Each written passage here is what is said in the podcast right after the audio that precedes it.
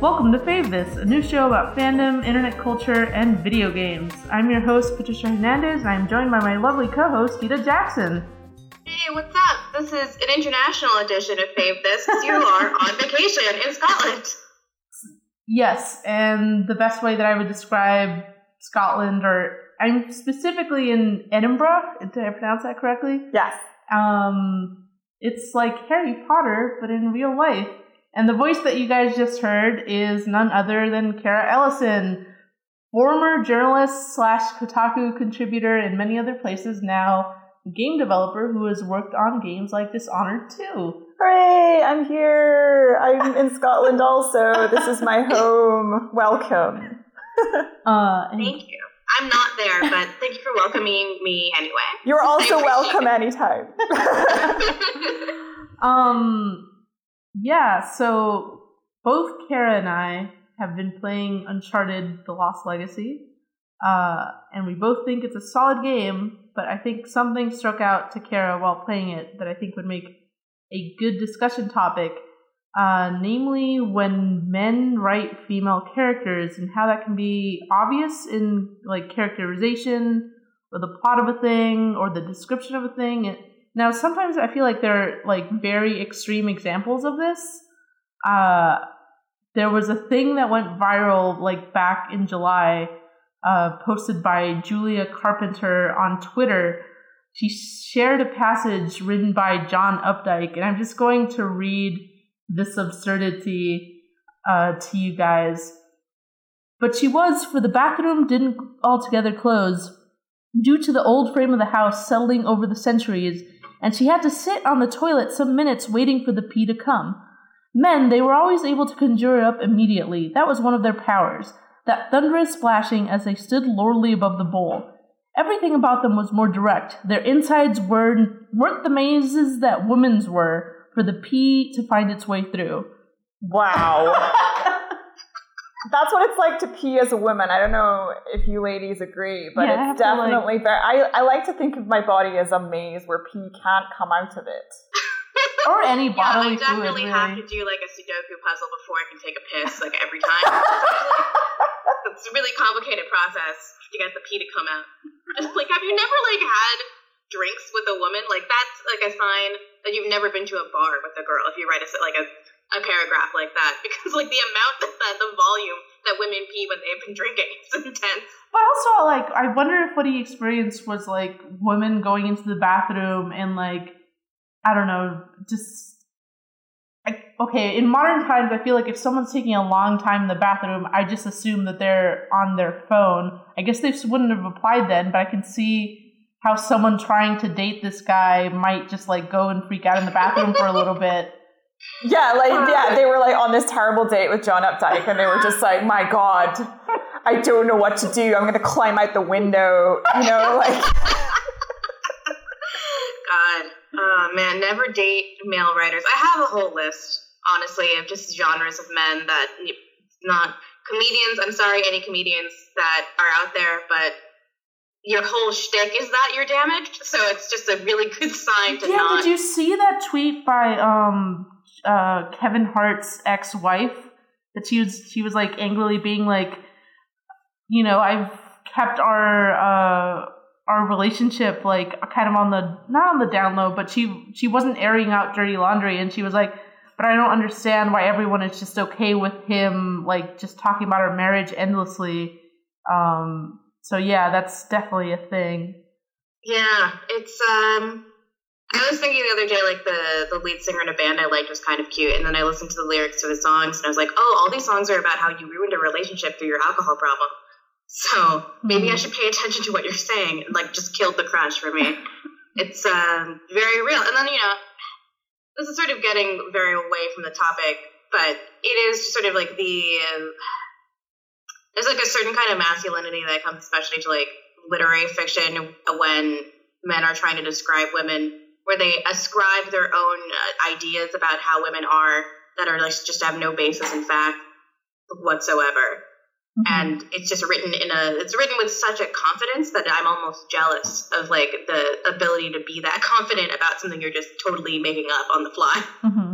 Yeah, yeah, definitely. But it's also not always that extreme. Like, even though I started out with that passage, I don't want to make it sound like anything in Uncharted, I don't think is any is is like that. How how would you describe what, what you saw, Kara, that that uh, piqued your interests? I mean, what what is interesting about The Lost Legacy is that the I think fundamentally, uh, due to social conditioning, I think that men and women just have um, different ways of being friends with each other. Hmm. I think a male-to-male friendship is very, very different to uh, like two women being friends, for mm-hmm. example.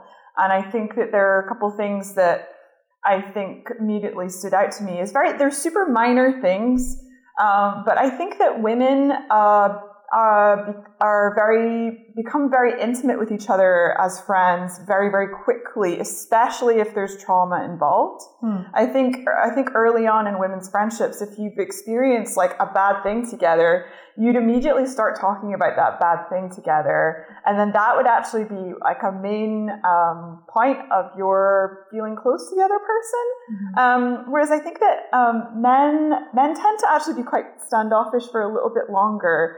But I mean, I don't know if that's your experience or I just it's just me. I mean, it, it can depend on the relationship, but I think in this specific case, what you noticed was that the way in which uh, Nadine and Chloe, who are who were characters in, in previous Uncharted games, were were friends with each other in a way that didn't quite make sense. Yeah. Right? So it wasn't how would very you just, so can you like for people who might have not played Uncharted Lost Legacy, do you want to explain what, what you mean or what the setup? Yeah. I mean, Chloe's just kind of like a bit like Drake's kind of counterpart. She's always painted as a kind of the bad girl to the other the other kind of blonde woman who's who's always quite a, a, a good girl character. Mm-hmm. Um, but I think that um, I think that Chloe uh, is kind of like a thief character who's a little bit more like shady and underhand um, mm-hmm. than like most of the other characters in the games.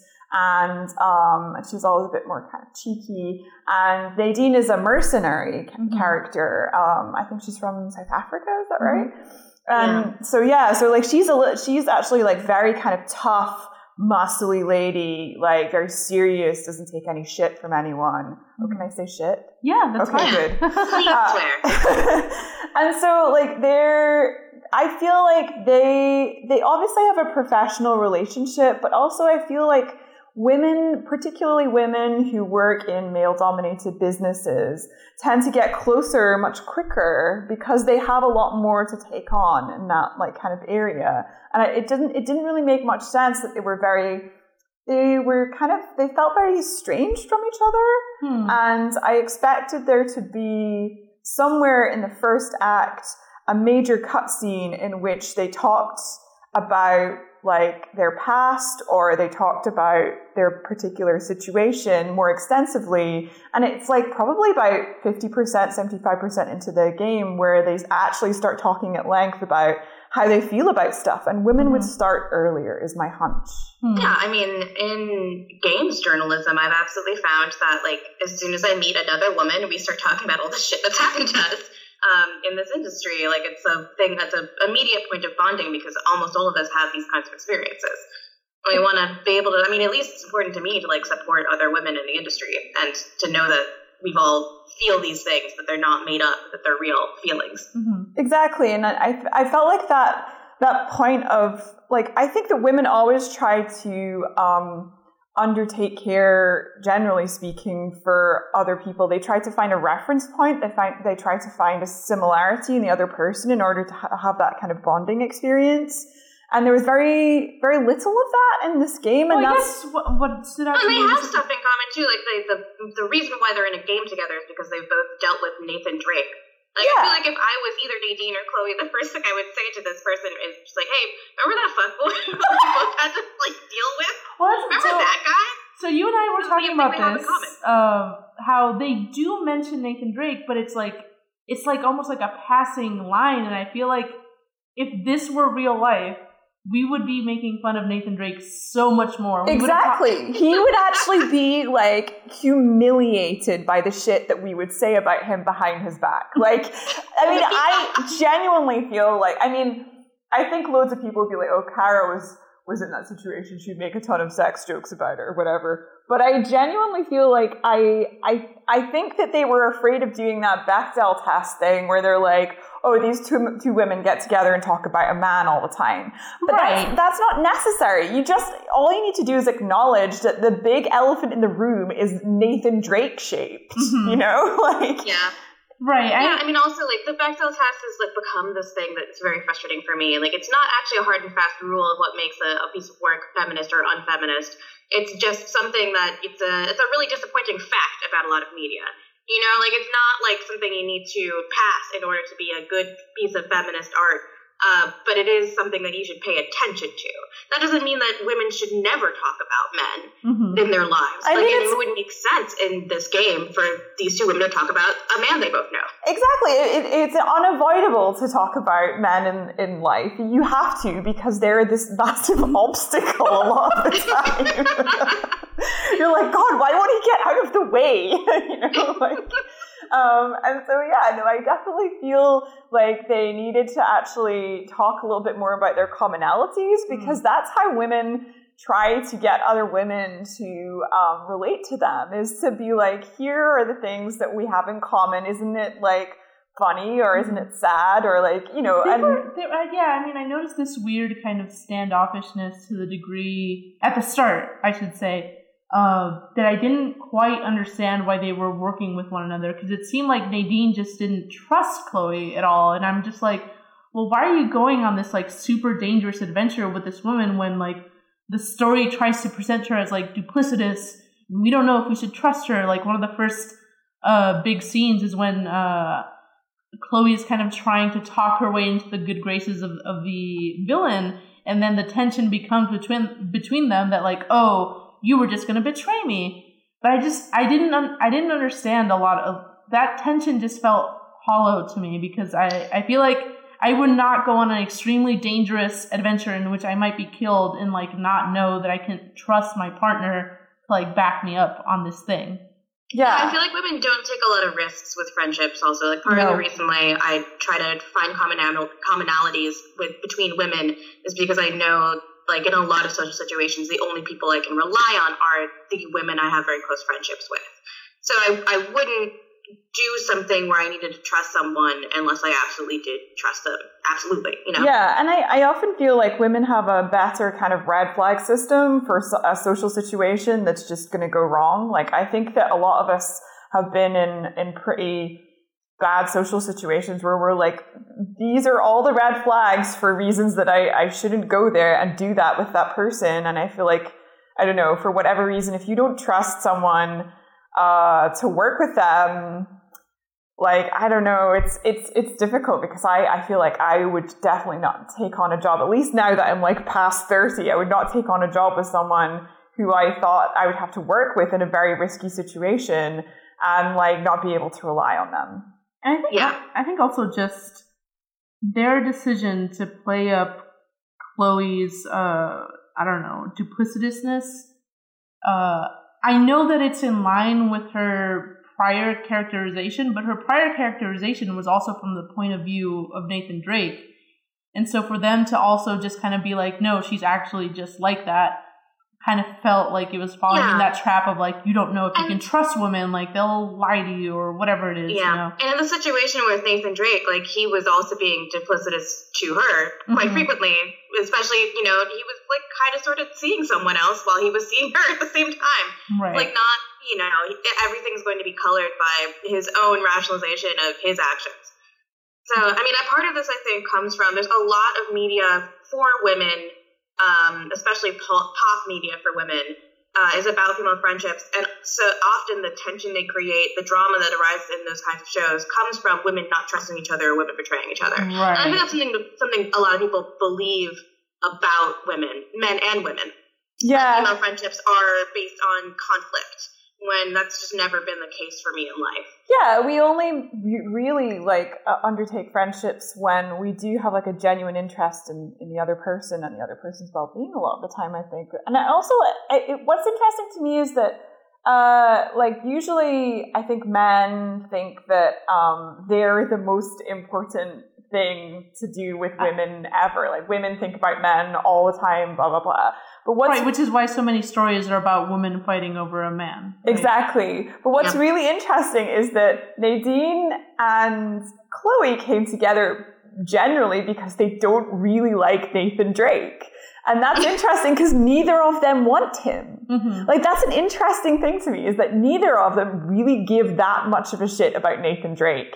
They just end up having to, like, be around him all the time. And that's mm-hmm. actually kind of a fun um, way for a story, a fun perspective for a story, because, like, he's not even in it. Mm-hmm. And I think that's really fun. Um, obviously, it wouldn't, I wouldn't consider writing that around Nathan Drake no, at all, no. but I think that it's an interesting kind of conversation for them. I wonder if, yeah, I wonder if they thought about this. I'm sure they did, but I wonder if they didn't go more that route because, like, Nathan Drake is supposed to be their golden boy, so it would be, feel weird for them to suddenly just kind of be, like, shitting on him. But also, okay, so... I think so. I think that's why they made that decision, is because they don't want to ruin that brand or whatever. Right. Okay. Like, Nathan Drake is a fuckboy. Like, just in his own canon, he's a complete fuckboy. He's like the guy that you warn your female friends about. He's very charming, but don't trust him at all. Just, like, mm-hmm. not even for a minute, because he will fuck you over. But the thing is, that's just who he is. I, I, I feel like, I mean, I don't, I just disclaimer, like, any any friend, male friends of mine who are listening, I, I don't mean you. Uh, but I am friends with a lot of fuckboys, I would say. And I, my genuine feeling is that you can be fond of someone, but know that they have bad sides to them. Right, yeah, you know, yeah, yeah. Like, I wouldn't stay friends with a man who, like, really abuses women or anything. But I also kind of feel like some some men know their flaws and are actively trying to, like, change them. But it doesn't mean that, like, ultimately they're perfect, because neither are we. Right, and I mean, uh, the games are kind of, or become kind of about Nathan's flaws in some ways, right? Like, four is about his relationship with Alina and, like, him trying to lead a boring lifestyle while still pining for adventure in mm-hmm. the ways in which he lies to himself. But that, I feel like those flaws feel more like, they don't they don't feel quite as, like, petty, I guess, which is probably why they felt more comfortable going there. Yeah. I mean, I think it's actually, for me, um, as someone who is a narrative designer for work, I think the biggest fear that we have is that we won't be able to have time to make the characters complex. Mm-hmm. And that's why they end up in games like, that's why characters end up so, like, two-dimensional, is because we fear that, like, all of the writing and, like, all of the complexity that we're going to be putting into these characters We're, is going to be taken away from us by, like, someone's going to delete a level mm-hmm. and that'll be, like, all your dialogue gone. Mm-hmm. And there's this real fear of, like, what if we have to cut the budget or the voiceover budget or something, and I won't have room to, like, put in, like, all of these character flaws plus all the counterbalances mm-hmm. at the same time. And I think that's a real concern for us. And that's why we often end up chickening out and just being like, Nathan Drake is happy-go-lucky, and mm-hmm. you know, and so the fact they've made room for that is kind of really interesting to me. Mm-hmm. I think it also just kind of depends on genre, right? Like, certain genres have more room to flesh out their characters. Like, in a game for Dishonored, for example, it's not just the dialogue. You can find uh, stuff that, like, fleshes out the world. You have the heart that you can, like, point at things, and it'll tell you more about the world. Versus an action game like Uncharted, like, I'm not trying to say that it's impossible to to flesh out Nathan Drake more, but at least in the way that they've constructed it, um, I feel like the chances to flesh him out are, are more limited. And they have introduced some of those, like, more slower paced uh, segments between all the shooting. Like, at the start of four, you go through uh, Nathan's house and uh, you look at his Uh, attic, and you can, like, shoot darts, and, like, you can do all these, like, kind of mundane things that are really interesting and tell you more about the character. But it's weird because those are always the moments that stand out the most to me and the ones that I always remember the most. But it's just like padded out by all this shooting. Like I feel like they, they I don't know if they feel like they have to do all those other like more action-y segments. Uh, and maybe I'm dismissing them because uh, like maybe I only gain meaning from the from the more quieter moments because I had to go through all that action. I don't know, because I I haven't had a chance to just play like a, a, a game well, of like that. That's only the quieter moments. There was so that part with where Nathan Drake is is excavating his own past in the attic, like that is narrative design. Right. Like, that's systemic. Like you look at gameplay and you're like, how can we tell a story through the mm-hmm. action, through the verbs mm-hmm. part of this game? And that obviously takes a little bit more budget because what you're doing is like you're also like, I mean, it's actually right. It, you it can't like reuse the attic in a bu- in another s- sequence. Exactly. Really. Like, so it's environmental. You need to like get the level designers and the artists to be able to put a little bit of time aside for it. So it's like a budget issue, but also they were very clever in that particular scene because they didn't have to redesign the um the combat system because right. they had like a, a water pistol, wasn't mm-hmm. it, or something like that, yeah. or a dart gun. And so essentially that's kind of interesting because they did they did look at those constraints and go like, how can we make something fun and interesting but also say something about who he is as a character? And they didn't really have time or, or maybe even budget, I think, to do that in Lost Legacy because they that would require that they kind of design around who Nadine and Chloe are, and that, that was what was missing in that. Mm-hmm. I feel like they really needed like a way to use the action verbs to then describe who they are as people, mm-hmm. um, and all they had was this kind of stuff that was very like, oh my, Chloe, Chloe talks about, oh my father wanted to find this thing, mm-hmm. or or whatever. And I think that, I don't know, it just is so so cliche at this point, so overtrodden that it's not it's not going to work very well. I mean, they did have that that segment near the start that was like more quieter and mundane when she's like walking through this market and talking to this girl. Um, but I think that was like, I, I have not finished the game, but I'm like, what, like eighty percent through it. And it feels like those moments are like few and, and far between. Yeah, yeah. I think, yeah. Even that, like that, I, I didn't know how to feel about some of those quieter moments because it's like um, when she's sneaking around and when the guy kind of like feels her up or whatever to like, before she can go through the... um.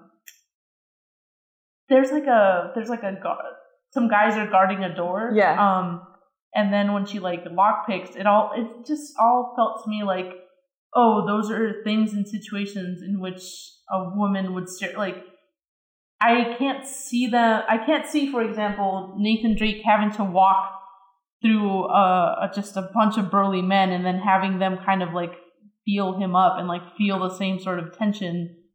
So that felt more like specific to um, her being a woman, but not in a way like not in a way that I I liked. I guess. I, yeah, uh, it like, wasn't particularly pleasant, was it? Yeah, but then, and I and I'm sure that was kind of the point. But it's like yeah. I feel like I just I have those tensions in real life all the time, and I feel like Nathan Drake gets to be the the hero, and he's never put in this position that like makes him feel less than.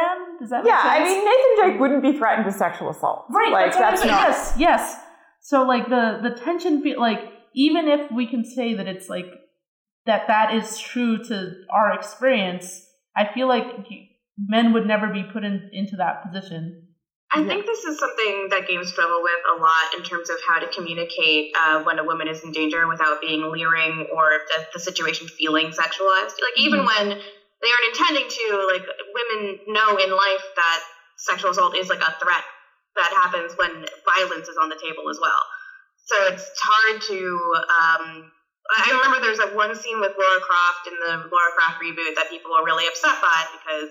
seemed like there was an implied, an implied threat of sexual assault if you failed this, like, a quick time event, which I made me feel super gross. Um, but I, I know that, like, it's just difficult because of how the world is to not have those themes come up when a woman is in danger or in a, ver- a vulnerable position where physical violence is something that could happen to her. Yeah. I mean, it's... It's difficult, isn't it? Because I feel like it is it is part of my world experience. I do avoid situations where I think that that might be something that could happen to me. Or, you know, like I am wary about walking down a very dark street that isn't lit well. But um, mm-hmm. yeah, like I, I feel like uh, at least Lost Legacy had a lot of moments where, you know, Um, what was really interesting was the fact that you could climb all over Nadine, and, and Nadine would catch you a lot if you mm-hmm. fell, and like you could rely on her to be there if you opened fire on someone, for example. Like those are all cool things, because in that situation, I feel like women would be there for each other, but it's not particularly different from the way that they had programmed, say, Drake and his brother. So, um, so yeah, like it would have been nice if there were, were like more. So. For example, I actually feel that, uh, generally speaking, women, women are slightly better negotiators. Because of that sexual assault thing, we're actually quite good at uh, de-escalating situations. Mm, and being yeah. better at being able to talk people down from stuff. And I actually think that that could create incredibly like good narrative puzzles. Mm-hmm. Like, for example, there's a, a moment where everyone is in this like room with the, the, the horn or whatever mm-hmm. that they're looking the for, the tusk. that they're looking for, and um and uh I spo- spo- spoilers yeah I guess spoiler alert I, I guess. mean spoilers the tusk is found. That is, that it's kind of like the point of the game, but, but okay, also so there's so, a twist in which a character. Oh, I do want to talk, I do want to talk about this twist, but let let's not mention him specific. Well, okay, never mind. It's just, okay, I'll just go ahead with okay. it. In ca- okay, so there's a spoiler here. So basically. Uh, Sam Drake turns up in the game, right? And he's actually like the world's biggest third wheel. Like it's actually kind of pointless that he's there. He's like, I don't understand why they did this. I hate that they did this. He's just ec- extra meat in the sandwich you didn't need, right? Yeah. Uh, and so he he turns up, and it's just like the world's biggest third wheel, and it's kind of weird that he's even there. Um, It's like your brother uh, turns off what, like when you when you're on a date with a girl or something, you know, and you're like, "Hi, um, what are we gonna do now?" um, so anyway, he, they're all in this uh, big room with the tusk, and it's because the bad guys turned up and then like captured them all with his men. And the idea is that you have to solve the puzzle with them all in the room. And they don't really use that, because it's literally just that you're solving a puzzle. A, a literal, very traditional puzzle. Traditional right? Uncharted puzzle where you have to, like, move the pieces around and then, like, unlock a thing.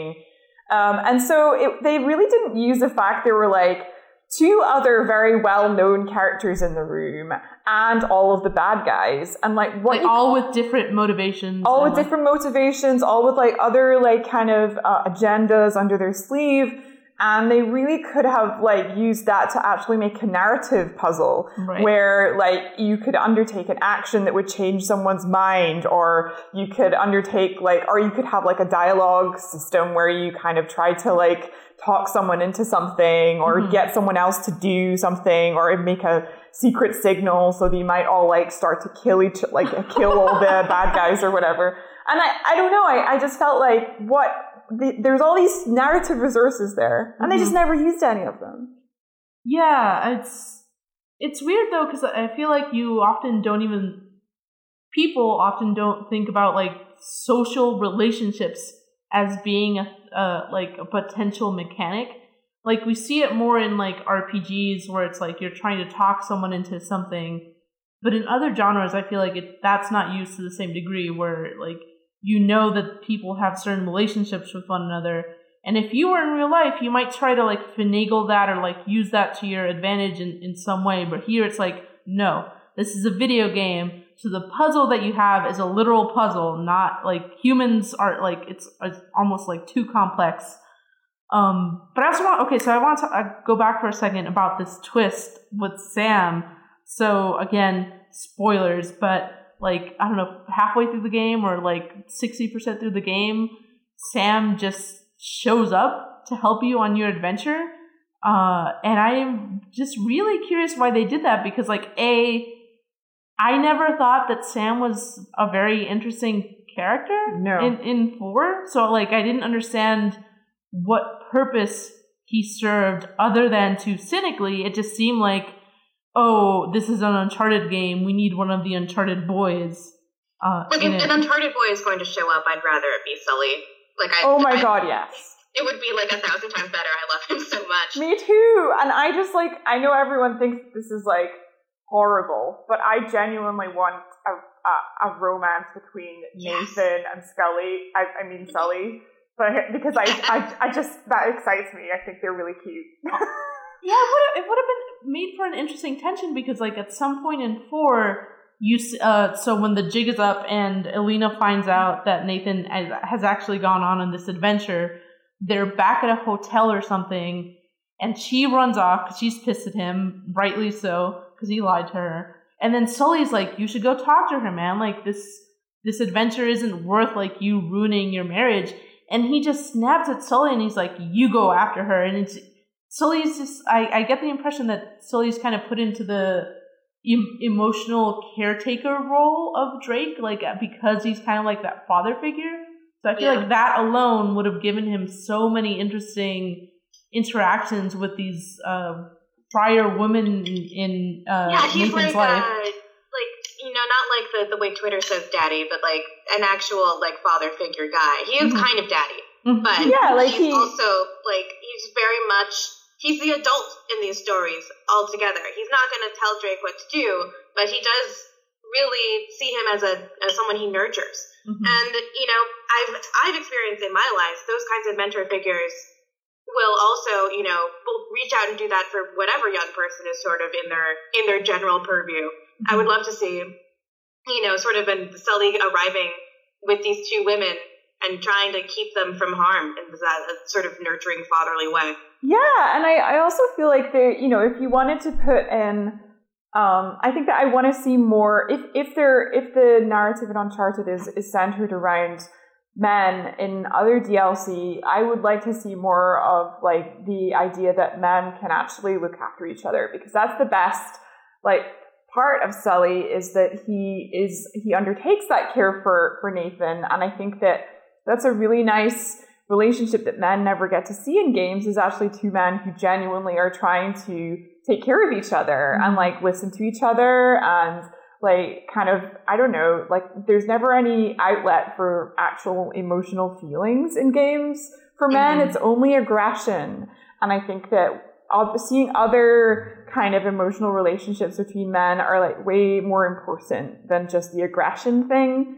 Um, so I think that's super interesting that you kind of highlighted that his, he's like the father figure in that way, because, yeah, that was the most im- most important kind of exchange, I think, in uh, Uncharted four.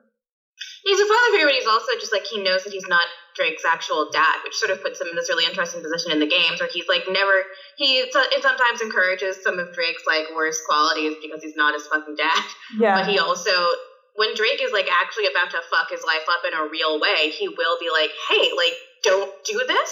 I'm, like, older than you, and I know that you shouldn't do this," which is a really interesting dynamic that I know I've seen in life and would like to see reflected more in media. It's this sort of liminal space between being an actual father figure and or just a general mentor. I feel like, like, mentorship is, like, a very important part of life, and I find it frustrating how that's just not reflected in media very well. Yeah, yeah. And also, you know, if he turned up in Lost Legacy, he could have given everyone cigars at the end. I mean, I haven't played till the end of it yet. Um, I'm really near the maybe end. He does, but maybe yeah. he does. Maybe he turns up with great. cigars. Let's just write that in. That's what actually happens. That's my headcanon now. I actually wrote, uh, like, maybe two years ago on Twitter, I wrote just, like, an incredibly long Twitter thread about the fan fiction I have about Sully and Lana Del Rey meeting and falling in love. Oh my God, they'd be perfect for each other. Perfect. He just, like, stops in L A every time he comes back from doing, like, an intent, like, an incredibly glamorous heist, and, like, they drive around in the middle of the night and smoke cigars in his convertible, and she looks wistfully at the ocean. That's perfect. That's absolutely yep. perfect. Yeah, definitely. Yep. Um, Nathan just needs to put a wig on and do that.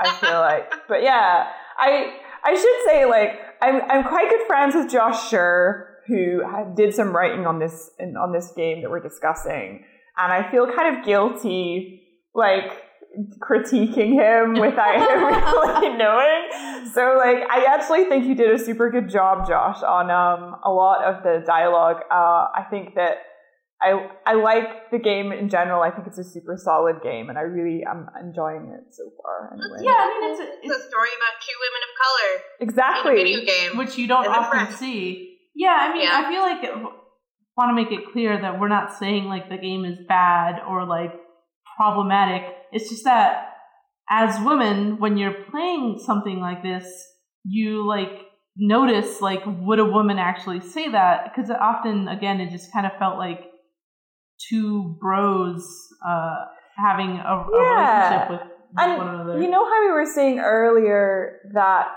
um, that it, it's very rare to see like to see women characters actually get to enjoy themselves in the way that Nathan Drake enjoys himself mm-hmm. when he's he's adventuring or whatever. Like, it's actually really, really rare to see uh, women be able to make jokes and, like, you know, fuck around and, like, actually have, like, uh, a kind of, like, really carefree time. And it would have also been the cherry on the top for me if they'd been funnier and, like, a little bit more carefree in some of the things that they were doing, like, actually really visibly and audibly enjoying themselves.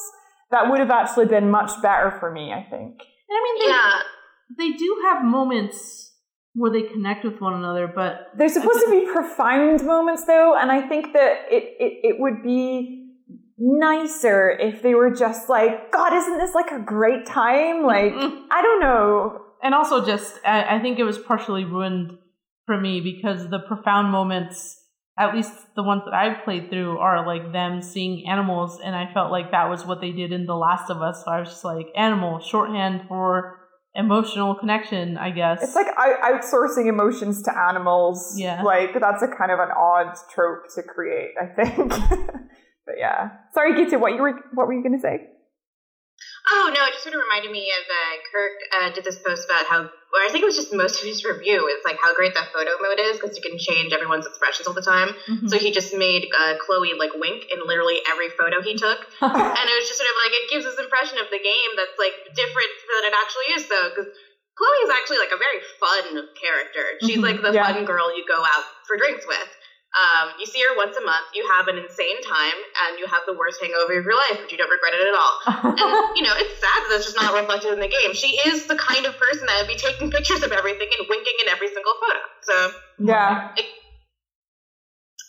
it gives you sort of an opportunity to have a presentation of the game that's not actually what the game is. But it's sort of, you know, I love that games want to tell profound stories where they make you feel real feelings for realsies, but I also, like, joy is something that's so valuable in my entertainment at this point in my life. I'm I'm older now. I'm now in my late twenties instead of my mid-twenties, and I would like I like it when things make me laugh out loud. Yeah. Or when the wonder comes from actually feeling true happiness because I am interacting with something. Yeah, and like these days especially, I feel like, especially because I feel my my responsibility of, as a creator has increased, like I, I genuinely feel like it's actually more useful to try to give people fuel to go on and live their lives in a in a an, an energetic fashion. And a lot of my energy comes from consuming media that is ridiculously happy, that is joyful, that celebrates the good things about life, because that gives me fuel to go out and face the things that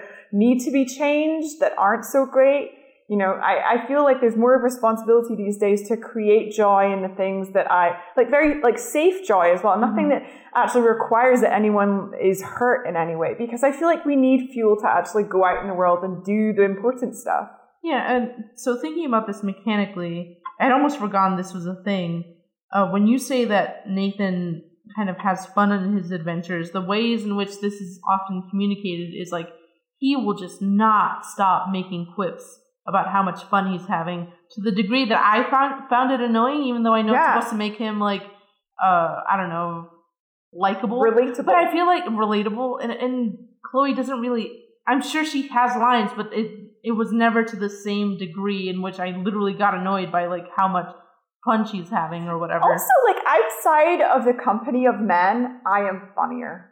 I just want to say, I true. I feel more comfortable making jokes when there are no men around, because I feel like they, like, a lot of the time you're asked to be less of yourself uh, mm. when men are around, because you feel like you're encroaching on their space, or I don't know. I feel like I have to make more room for men. Mm-hmm. You when have I'm, to laugh yeah. harder at their jokes. Exactly. I have yeah. to make sure that, like, they're having a good time. And that's yes. probably due to my oppressive heterosexuality. But um, I genuinely feel like I, I, I think that Chloe would be a different person around Nadine than she is around Nathan Drake. Mm-hmm. Um, and Kara, I think you're our first hetero guest, so congratulations. Yay! Do you know what? I am always the, the straight person, the only straight person in the room these days. And oh, like, man. I don't know, I've just started to realize, wow, I've become, uh, yeah. I've made myself a minority. The, the token hetero. I'm a token, yeah. Yeah. Um, I'm, well, we're both a, a cursed with the affliction of being attracted to men, so it's like still fine, but you yeah. know, yeah. you are, you are a token. Dude, it's just, I just like remember, I have to justify my jokes to men a lot more, especially if my jokes are a little bit naughty or a little bit dirty or about sex. And I remember I was playing Quiplash with uh, my now boyfriend and some of his friends, and I think the prompt was something like uh, alternate names for the Grand Canyon. And I wrote, without thinking about it at all, I just wrote pussy. And they, it's hilarious, right? I should have won that round. Instead, they made me explain my joke for like fifteen minutes, and they're wow. like, why is that funny? Like, that's not funny just to write pussy. And I'm like, well, it is hilarious, and I'm God. sorry you don't get it. If you ever make a, jo- a dick joke around men, you end up apologizing for three days oh because they, they they never forget, and they, they also, like, I don't know, there's a weird thing as well, when once you open that box, they think that they can sleep with you. If you've made a sex joke, they're like, wow, she's on the cards now. Uh, what a slut.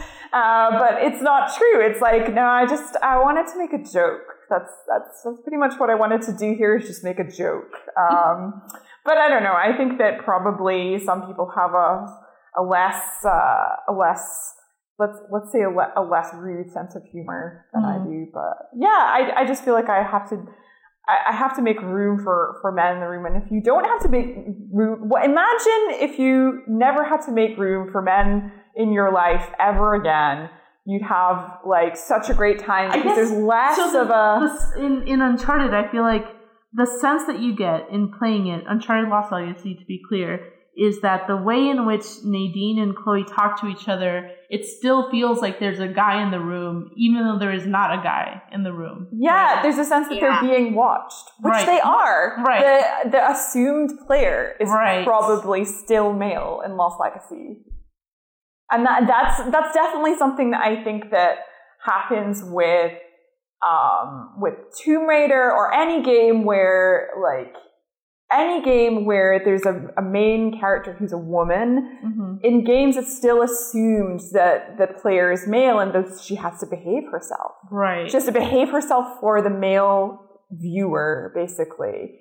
Um, and I guess it's like, you know, they put out that Tomb Raider poster recently for the film, mm-hmm. where they yeah. wanted to have both her butt and her face in view, and they yeah, were like, her neck this, is just... a, this is a big, big dilemma for us.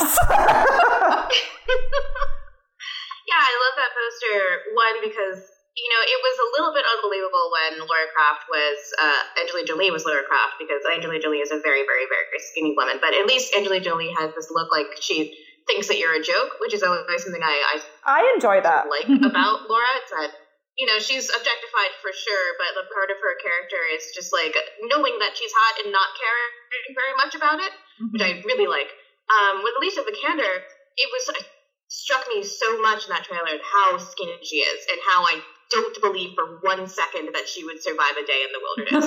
Like, yeah, yeah, yeah. And like, she's that's... a tiny, tiny, tiny, tiny, tiny woman. You know, like that's not a problem necessarily, but it's like a, it's more important that this character be played by someone who's skinny than be played believably. Is it's I guess the priority there. And I, that's what I really liked about Nadine, is that you can see the veins popping out of her arms. Like, you can see that she could brutalize you to death because she's so powerful. And that's really, like, I really thought that was great. Like, I love Nadine so much.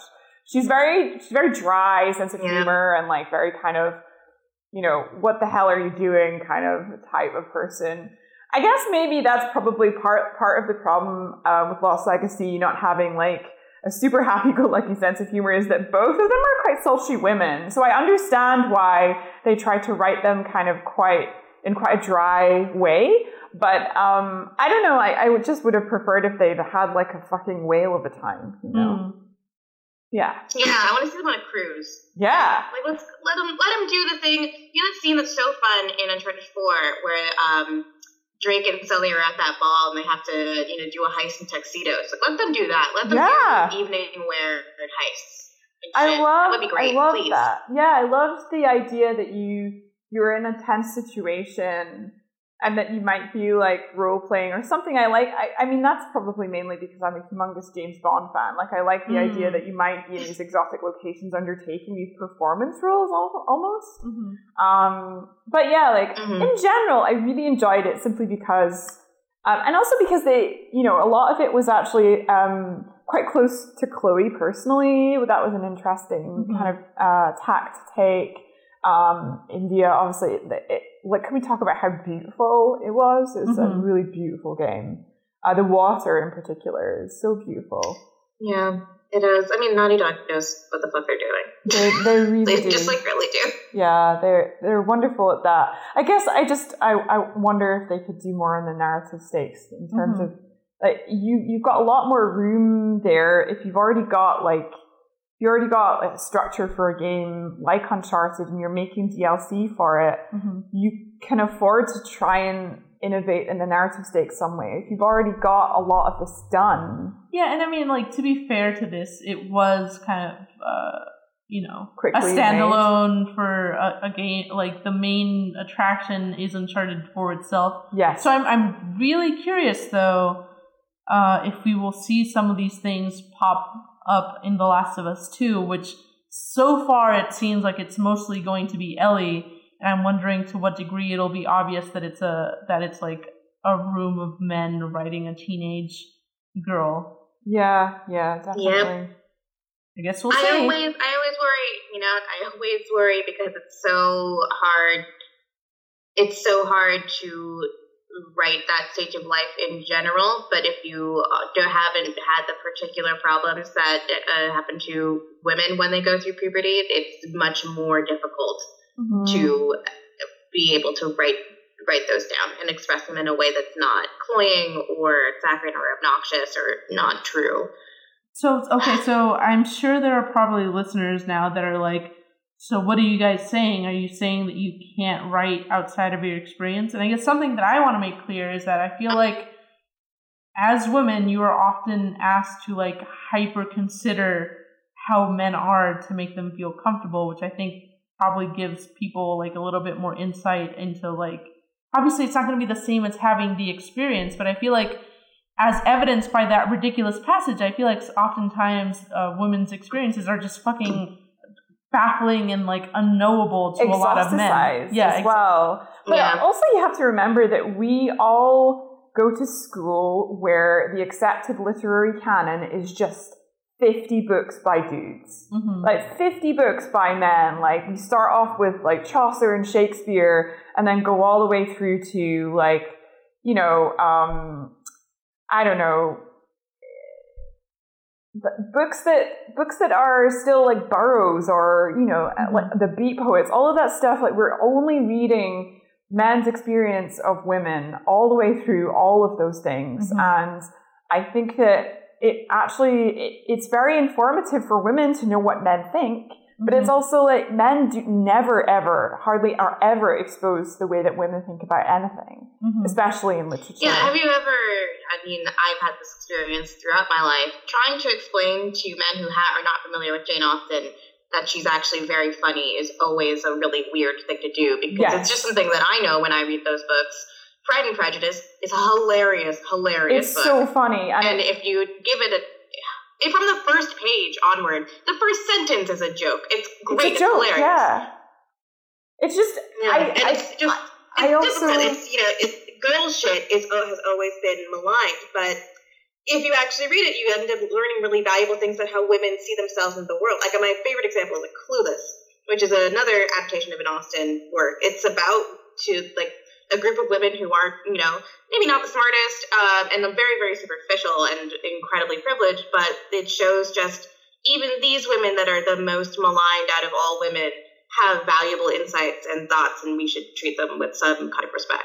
Yeah, I mean, I also feel like when you say that Jane Austen uh, is very, very funny, she's also, a lot of the time she's funny without actually uh, making fun of anyone. She's she's like yeah. very, she's extremely kind, and a lot of her observations of people are really, really insightful and interesting. And there's like a lot there. Um, yeah, I definitely feel like Jane Austen is is one of those writers that men will be like, ew, Jane Austen. But actually, I, I, I'm so, I laugh constantly when I read Pride and Prejudice. And I think it's it's weird that men think that women aren't funny. It's just so weird. It's weird to me, yeah.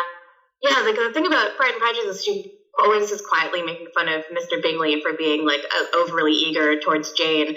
But it, it's in a, such a loving way. Like, she loves these characters. Even um, Lady Catherine de Bourgh, who is, like, a horrible, horrible woman, in the way that she is lightly mocked by uh, Elizabeth Bennet in that book is, is um, it's just true. I mean, if Eliz- Elizabeth cool. wanted to take Catherine de Bourgh apart, she could, because she's very smart. But she doesn't ever. She doesn't, she doesn't go there. She's kind of holds back a lot, and... um Yeah, I, I I don't know. I, I, I just have this like kind of weird feeling that I I kind of feel like there's this sort of separation of these two when there there doesn't really necessarily need to be. There's like men read this and women read this, and that's the way things are. Um. So yeah, I don't know. I think you, it's having a yeah. yeah I mean, I also don't want to make it sound like, oh, women can write men just because of how they are, but. I do want to say that you can write outside of your experience, but it actually requires, like, putting some effort into it. You can't just, like, do it often, right? I think lots yeah, of, lots of men... Do the work. Lots of men can... Tuna Diaz said that thing that's, like, every writer has at their disposal the wonderful resource of talking to women. Yeah. So, and like, it's not... Yeah. Lots of women... Lots of men write incredibly great women characters. Like, if you ever read Ghost World... Um, all of that is my experience of being a teen girl who's disaffected. Like, uh, Daniel Clowes is very good at writing women, I think. And, you know, there's no, there's no sense that, I think there's also this kind of weird idea that, um, like, if you're writing outside of your experience, then you can't discuss hardship. You can, you just have to be in contact with people who actually do have those experiences. Mm-hmm. So, yeah. Consult people, basically. Yes. Don't just assume that, like, your experience is translatable to, like, anyone else. It might be. Like, there might be things that you have in yeah. common, but it's better to make sure. Um. Okay, so I think we've talked about this plenty. We got a uh, some reader mail. Uh, yeah. Did you want to read those? Exciting. Uh, wow. Reader mail. Yeah, let me, let me open up my email for a second. Sorry. Are you, um, you guys incredibly, incredibly popular well, email is on your podcast? Questions. We, we are popular. It's weird. People like our podcast. People like us. They think we're funny. Uh, uh, so uh, we got two interesting letters that we were going to... Are you guys sure, the Scherr and Dion of the podcasting world? From from Clueless. Oh. uh, a little bit. Okay, so Jess wrote in. Uh, Whoa, I think you're breaking. I think you're, um, you're cutting out. The, Gita? I think we're both kind of breaking up. Do you want to hang up and call back? Yeah. Okay. Hi. Yeah. Okay. I'll I'll Hello. Call you again. Let's let's hang. I wasn't sure if she was, like, looking for a thing or... Okay, let's see.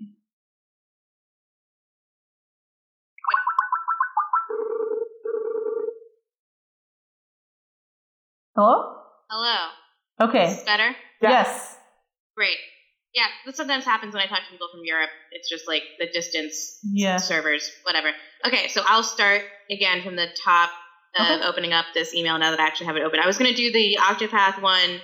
and then briefly the fashion one. Okay. Um, yeah, cool. So Jess writes in to talk about the Project Octopath demo on Switch, which I played a little bit of. Um, it's a beautiful looking game. It's from the developers of Bravely Default, which is a game that I really, really enjoy. But it's it's uh, it's got some shit going on. So she writes, the dynamo has two playable characters, a man and a woman, Primrose. I started Primrose's storyline and turned it off in disgust a few minutes later. She's a dancer in a skimpy, albeit pixelated clothes, catfighting with other dancers and sucking up to a master. Her main attack is allure. From what I heard, later on she breaks out of this role and becomes more kick-ass, but I still had a problem with the whole setup. To me, the game is reinforcing the woman as sexual object joke. Even, even if Primrose escapes that fate, her coworkers presumably don't. The default state for these women is still sex objects, and the only exceptional, only the exceptional girl, quote, earns being treated differently. I certainly don't want my preteen boys influenced by this kind of dribble. Um, she left a comment about it in one of our articles, actually. But I, I played some of, I, I had this same experience, actually, with the Project Octopath demo, which was really disappointing because I really like the developers and I love the art style. But what really bothered me is just, uh, Like, there's a way to write a narrative of uh, a sex work. Basically, what happens to Primrose is her father dies, who's a presumable, and she has to join this troupe of dancing girls. And you have to spend, before you have to play any of the game, you have to spend, like, an incredibly long time watching her be abused by what is implied to be her pimp. And it's, like, very upsetting to watch, and it made me not want to play the rest of the game. Honestly, mm-hmm. I, the, the, the sort of a sexy dancer allure thing, like, it bothers me a little bit less just because it happens so much in J R P Gs. But it's like, I, yeah, it's like if this in is some the first games, slice it's a of the literal, game you're giving me. Yeah, in some games it's a literal um, class, right? Being a yeah. dancer. Yeah, exactly. Isn't it yeah. kind of weird uh, just, that people? I just wondered that isn't it kind of weird that people think that sexy is like. Like a like a, a something that a woman is all the time. Mm. Like I I put yeah. on sexy clothes to, for maybe a couple hours to go out. You know, like it's I don't know. I always it's so weird that they think that it's like a personality. Mm-hmm. Sexy is a personality, a, a way yeah. of being perpetually. Yeah. Mm. Yeah, or just like um, in this story about a sex worker being abused. That's just like literally her entire life is being abused. And yeah, she, like, in this uh, setup scene for Primrose, she also, like, is um, abused by the other women in this sexy dancing troupe. And it's just felt like another thing. It goes back to the topic we were talking about, which, like, it just doesn't feel like how it would be. Hmm. You know, if, like, they're all, like, being abused by, like, this really shitty guy, the women would probably band together because it sucks. The situation they are in is bad, and they need to have comfort from wherever they can take it. And yeah, it's... um. It's not. It's. It was a weird choice, I think, hmm. for me, to, for them yeah. to open up with this character in this way. So something that strikes me about this is that, like, it's so easy for people to be like, "But these are potentially real situations." Blah blah blah. Like, what do you mean you can't write people in these situations? And I think it's less. For me, it's less about the situation than it is the frequency that in which like mm-hmm. women are portrayed in very specific roles. Like I think about uh in in Dragon Age uh, Origins, if you start off as a, a female elf, it's like heavily implied that you're like abused and like about to be raped, and it's just like the frequency in which yeah. uh, in which uh, women are put into these very specific roles is more the problem than the roles themselves. I feel like yeah. there's nothing inherently like wrong. A really good story about like a sex worker in a J R P G. I would I would welcome like a well-written story about that, but you have to ask the question like, why is dancer a class in so many J R P Gs? And, like mm. that sexiness imbued in so many characters, and it's you know also and, like, like why do so many origin stories involve abuse? Also, I I really want to play a sex worker character, or even write a sex worker character who just like sits at home in her sweats, like boiling dildos all yep. day. I'm like, just, yeah. I'm just like, it's just her mundane life. And it's like, maybe, you know, a couple hours a day she's at work, but mm-hmm. it's like the rest of her life is just like her life where she's like going to get a sandwich, you know, like, yeah. I don't know. I just, I always feel like the reason that people include sex workers in video games is so that they, they can see these people be sexy all the time. And it's like, no, I, or or be abused, or be abused, or you know, like, and I actually feel like some people choose to be sex workers because it's work. Everyone mm-hmm. has to go to work, mm-hmm. you know, and it's like, yeah. I don't know. I just always feel like it's just this like titillation in video games where actually it's or a job. Or misery porn. Or yes. misery porn. It's just, yeah. it's a job. It's a job. And you can have joy in all areas of life. It doesn't mm-hmm. have to be like a fucking misery all the time. And it doesn't have to be like... You know, you know, most people go to administration jobs that make them miserable, but they have happiness in their lives. I don't mm-hmm. know. It just seems. I mean, obviously, yeah, sex like workers with Primrose, are. It, like it really seemed like they're trying to contrive a situation for her to be sexy, but also for it to be tragic that she was sexy. Yeah, so it's just like this really weird thing, like a weird. I didn't, didn't know how I was supposed to feel about her situation because, yeah, it sucks that her dad was murdered and she's out. Well, it's implied that she's, like, out on a roaring rampage of revenge, which I'm incredibly ready for. But why did she have to become an abused sex worker in between? I know. I mean, I'm, I, I know? think that sex workers are often exposed to more violence, but, like, I I don't know. I just – I often feel like you're not you're not portraying, like, a complex person. You're just portraying, like, a sexualized image for the sake of yeah, it. Yeah, you know – There, it's nothing, there's, I mean, I agree completely with everything you said. There's nothing wrong with sex work. Sex work is a job. A lot of people are sex workers. It's not going to stop happening. But in narrative, it's often used in this way to add more sadness on top of a sad situation when it's not, like, necessary. It's like, not inherently sad. The implication sad. Here is where we're not going to feel bad for Primrose for having a murdered dad. Right. So we have to make it extra bad. And mm-hmm. that's just like, can we not relate to women until they are literally being abused in front of us? Mm-hmm. Yeah. I mean, like, it's, you know, I think a lot of the time people are scared if they portray a woman as being, like, an arrogant woman or a narcissistic woman, for example, that they're going to make them unlikable. But that's not necessarily the truth. Like, as you just said, we were discussing Clueless before. Like, Clueless is, is everyone in that is undoubtedly extremely narcissistic. But... It's yeah. really funny and interesting and complex and emotional in lots of ways that I think that men think that women can't be. So I think of what we keep coming towards is that the sense that the only way in which a man might care about a woman in a video game is the sense that he is saving her or like or taking her out of a bad situation. Like, yes, we don't always have games now in which there's a Princess Peach being stolen, but it's often like, well, how does uh, Lara Croft uh, gain empowerment in the uh, reboot? Well, it's you trying to protect her from like dying in these extremely gruesome ways, and then you have like the one of the creators of that game being like, I feel protective of her, and I feel like that's very indicative of how we see a lot of uh, women in games. Like they're not there to be their own character as much as they are there to like for you to feel like some ownership yeah. over them or to feel like you are yeah, saving men, them. Men in games get to perform actions women are acted upon mm-hmm. by yeah. the player. Like that is sort of the relationship between female characters and players in games. It's like you're not you're not behaving as them. You are acting upon them to protect them, which is like says a lot about how we view women's bodies as not really being their own. Um, but Let's let's move on. I have a slightly less dip bummer email to read also. Okay. If we wanted to end this on a high note. Um, not that this wasn't a fascinating conversation. I'm just getting a little sad about yeah, like, just okay. the state of narrative, narrative fiction. Um, let's see. I keep getting the same email, sorry. Great. So we have a le- uh, an email from Peter. And he writes, first of all, love the pod so much. Thank you. I've been catching up on the episodes I missed and inspired by your discussion of clothing and Splatoon. I was curious to know if you two slash potential guests, so that's you, Kara, had a favorite piece of in-game clothing, skin, emote, whatever. For me, I started really getting into Overwatch around the same time I watched Neon Genesis Evangelion for the first time. So far as Mecha Queen skin was a perfect way to combine both worlds. And Sombra's Dancer, it's a uh, Sombra's Dance is another favorite of mine. Um, Sombra's Dance uh, emote is like like a from a recording of Selena, the pop star dancing, mm. which is incredible. Um, and he says, keep up the amazing work. Thank you, Peter. Uh, yeah.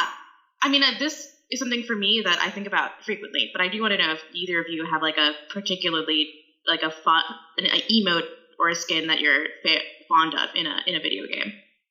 Hmm, that's a really good question. I mean, because I've been making video games for a while now, I haven't really been playing very many of them, I guess. So I'm trying to think of anything that I've actually played recently that was great. Um, oh, I don't know. You know, you might have to go first. Well, yeah. Oh, God. It.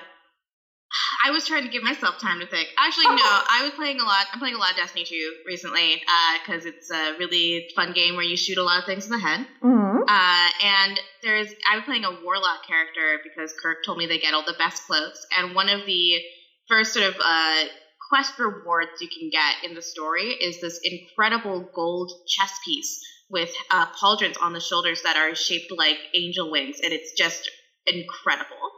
And I never want to take it off. Every time, I, I actually had to switch um, gear because it was no longer giving me like the stats I needed, and it made me so miserable that I couldn't just keep wearing it all the time. So I don't it's know. It's one of those like, fantasy outfits you only see in games, and it was so just so lovely. I don't know if it's like my favorite thing ever, but what really stands out in my mind is like when like unusual items of clothing are worn by characters. For example. Mm-hmm. In, in the original Goldeneye sixty-four, Natalia wore a bright blue, baby blue cardigan. No one wears cardigans in video games ever.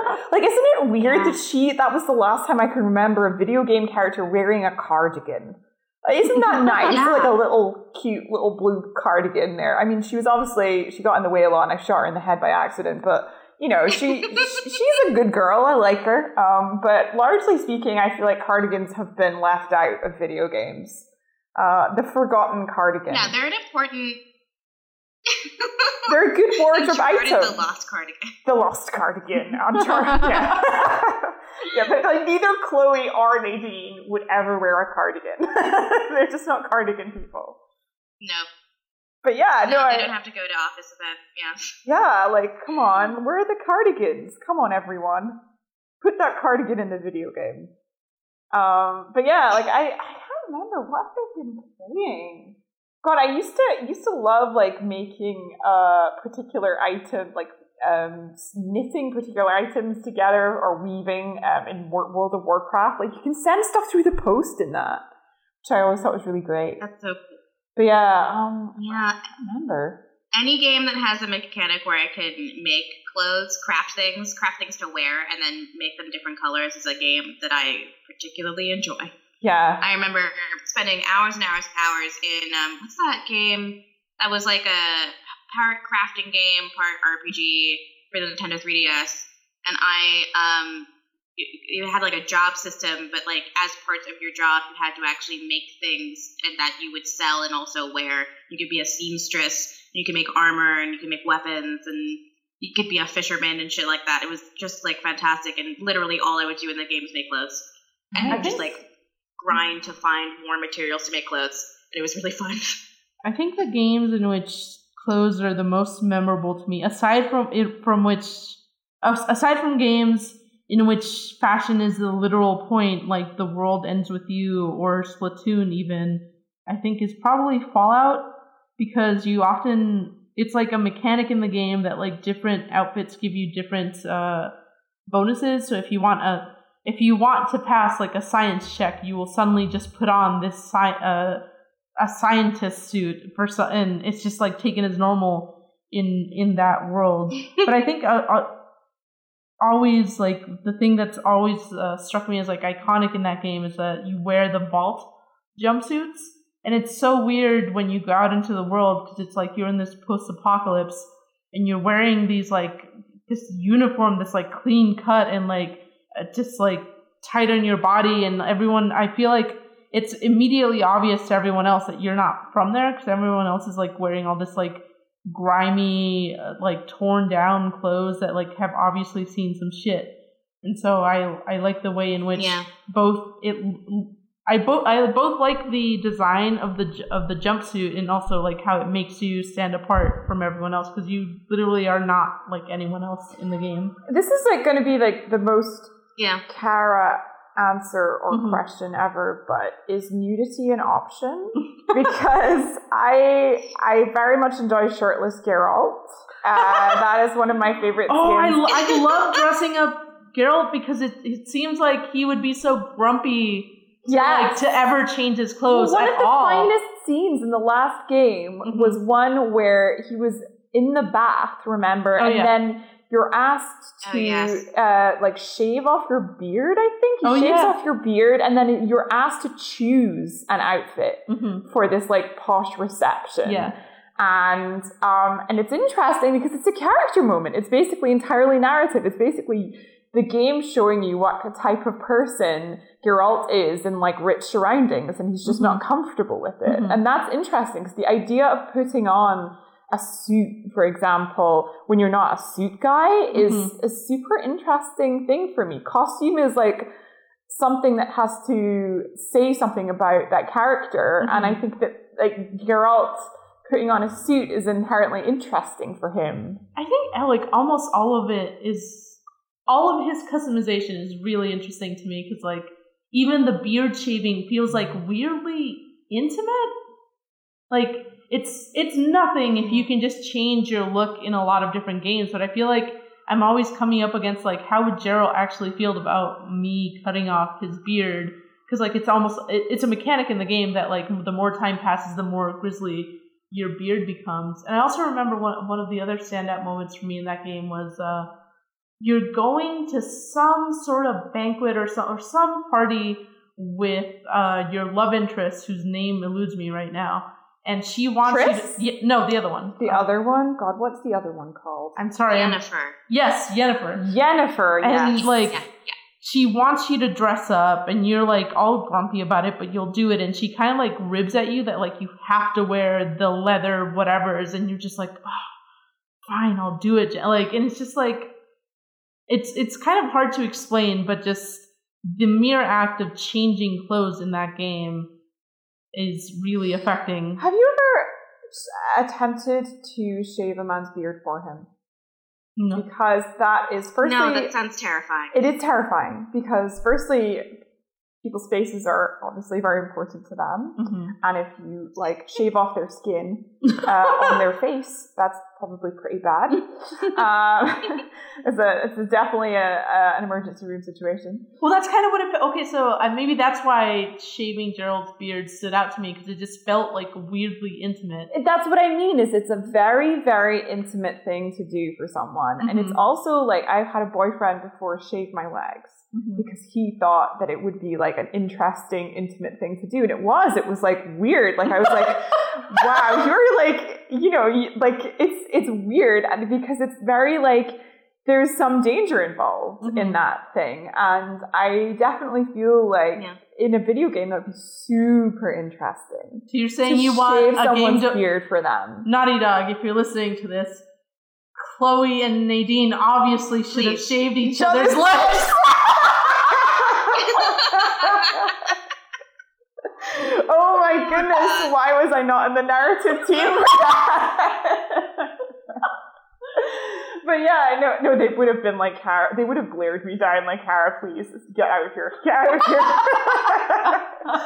But like, why are we paying you?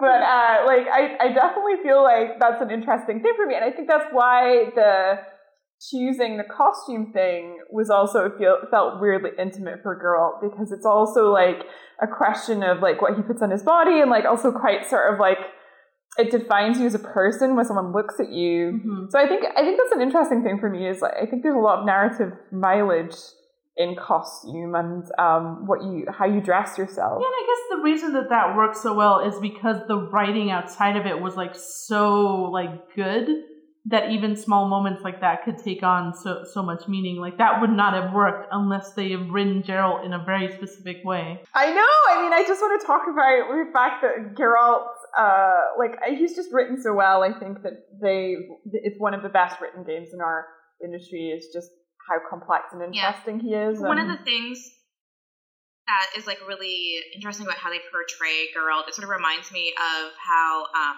in The Guest, you're really encouraged to see this uh, really hot guy that comes in, into this family through the eyes of the teenage daughter, who's the main character.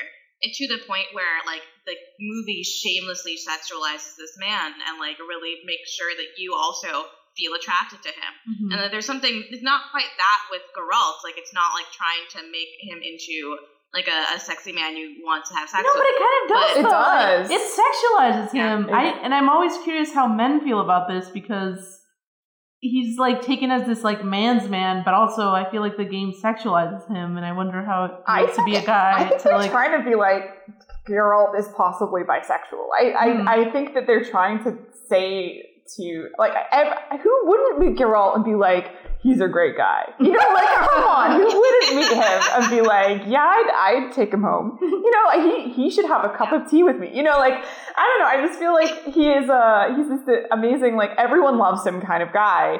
But also like what's really interesting to me is like I remember like I think it's in The Witcher two, um he starts off shirtless I think in one of the earlier levels. And he's been tortured or something, and there's mm-hmm. a lot of scars all over his back, because mm-hmm. you can see those scars, and like the camera is poised over his shoulders, mm-hmm. and it really objectifies him. It like lingers on him. Yeah. It, it basically sits on those like kind of tortured shoulders, and you're kind of a bit like, wow, like you know, I would love for him to scoop me up and take me away, kind of thing. Um, yeah. So yeah. Or misses. Yeah. Sorry, but what were you saying, yeah. Nina? That you. I just, like, there's also something in the way that it portrays Geralt, like, not just as sexualized, but, like, as someone uh, that you are not meant to feel at, like, it's not like an empowerment fantasy playing right. as Geralt, right? It's, like, it's a lesson in empathy. It's, like, look at this man who's having a really hard time, like, please empathize with how hard of a time he's having and how hard his life is. Isn't he, but like... Not, it isn't ever asking you to feel powerful. Isn't he extremely old? Yeah. Like he's like quite an like he's yeah. lives forever or something like that. Like, and also like one of the interesting yeah. aspects of him is that he is um he's not he's he's um sterile. Mm-hmm. So like he, he can't have children, but he also can't get you pregnant. Mm-hmm. So there's this kind of weird yeah. fantasy you can have about him where you're like, I mean, he's probably full of venereal disease or whatever, but um. I don't know. That that that's not true. Let's not say that about Geralt. He's definitely he, he's not an S T I carrier. But um, I don't know. I just I, I feel like they've they've put these aspects of sexuality in him, that, which are very interesting. Mm-hmm. So yeah. But yeah. Anyway, um, just let's. In, in we short, talked, we talked about Geralt a yeah, lot. In short, we want to fuck Geralt. All right. What's what's our review for the week? Yeah, so we got a bunch of super great reviews after we mentioned review bombings uh, on the show. Big surprise. Um, uh, we got one from one Daniel Riendo, but I'm not going to read that one. Uh, I liked this review from Swag Dog Trillionaire, which is a great, great username. Um, and it's uh, the title is Kotaku's Best, five-star review. Fave this is, without question, some of the best content Kotaku has produced. Excellent perspectives on games and fandom uh, fandom culture. P S. Glad to see B- Gita back at it again with the Oscar-nominated podcast. And you're you're you're welcome, Swag Dog Trillionaire. You're welcome. Um, and I think that's that's it for us. Please leave us reviews. It really does help with visibility. The more reviews we have, even if they're negative, it's going to help people find our podcast. Uh, so we're on uh, iTunes. We are on Stitcher. We are on Google Play Music as well, if you are an Android user. Um, and this, you can find my work and Patricia's work at kotaku dot com. Uh, Kara, where in the world can we find... Oh, my God, this call ended.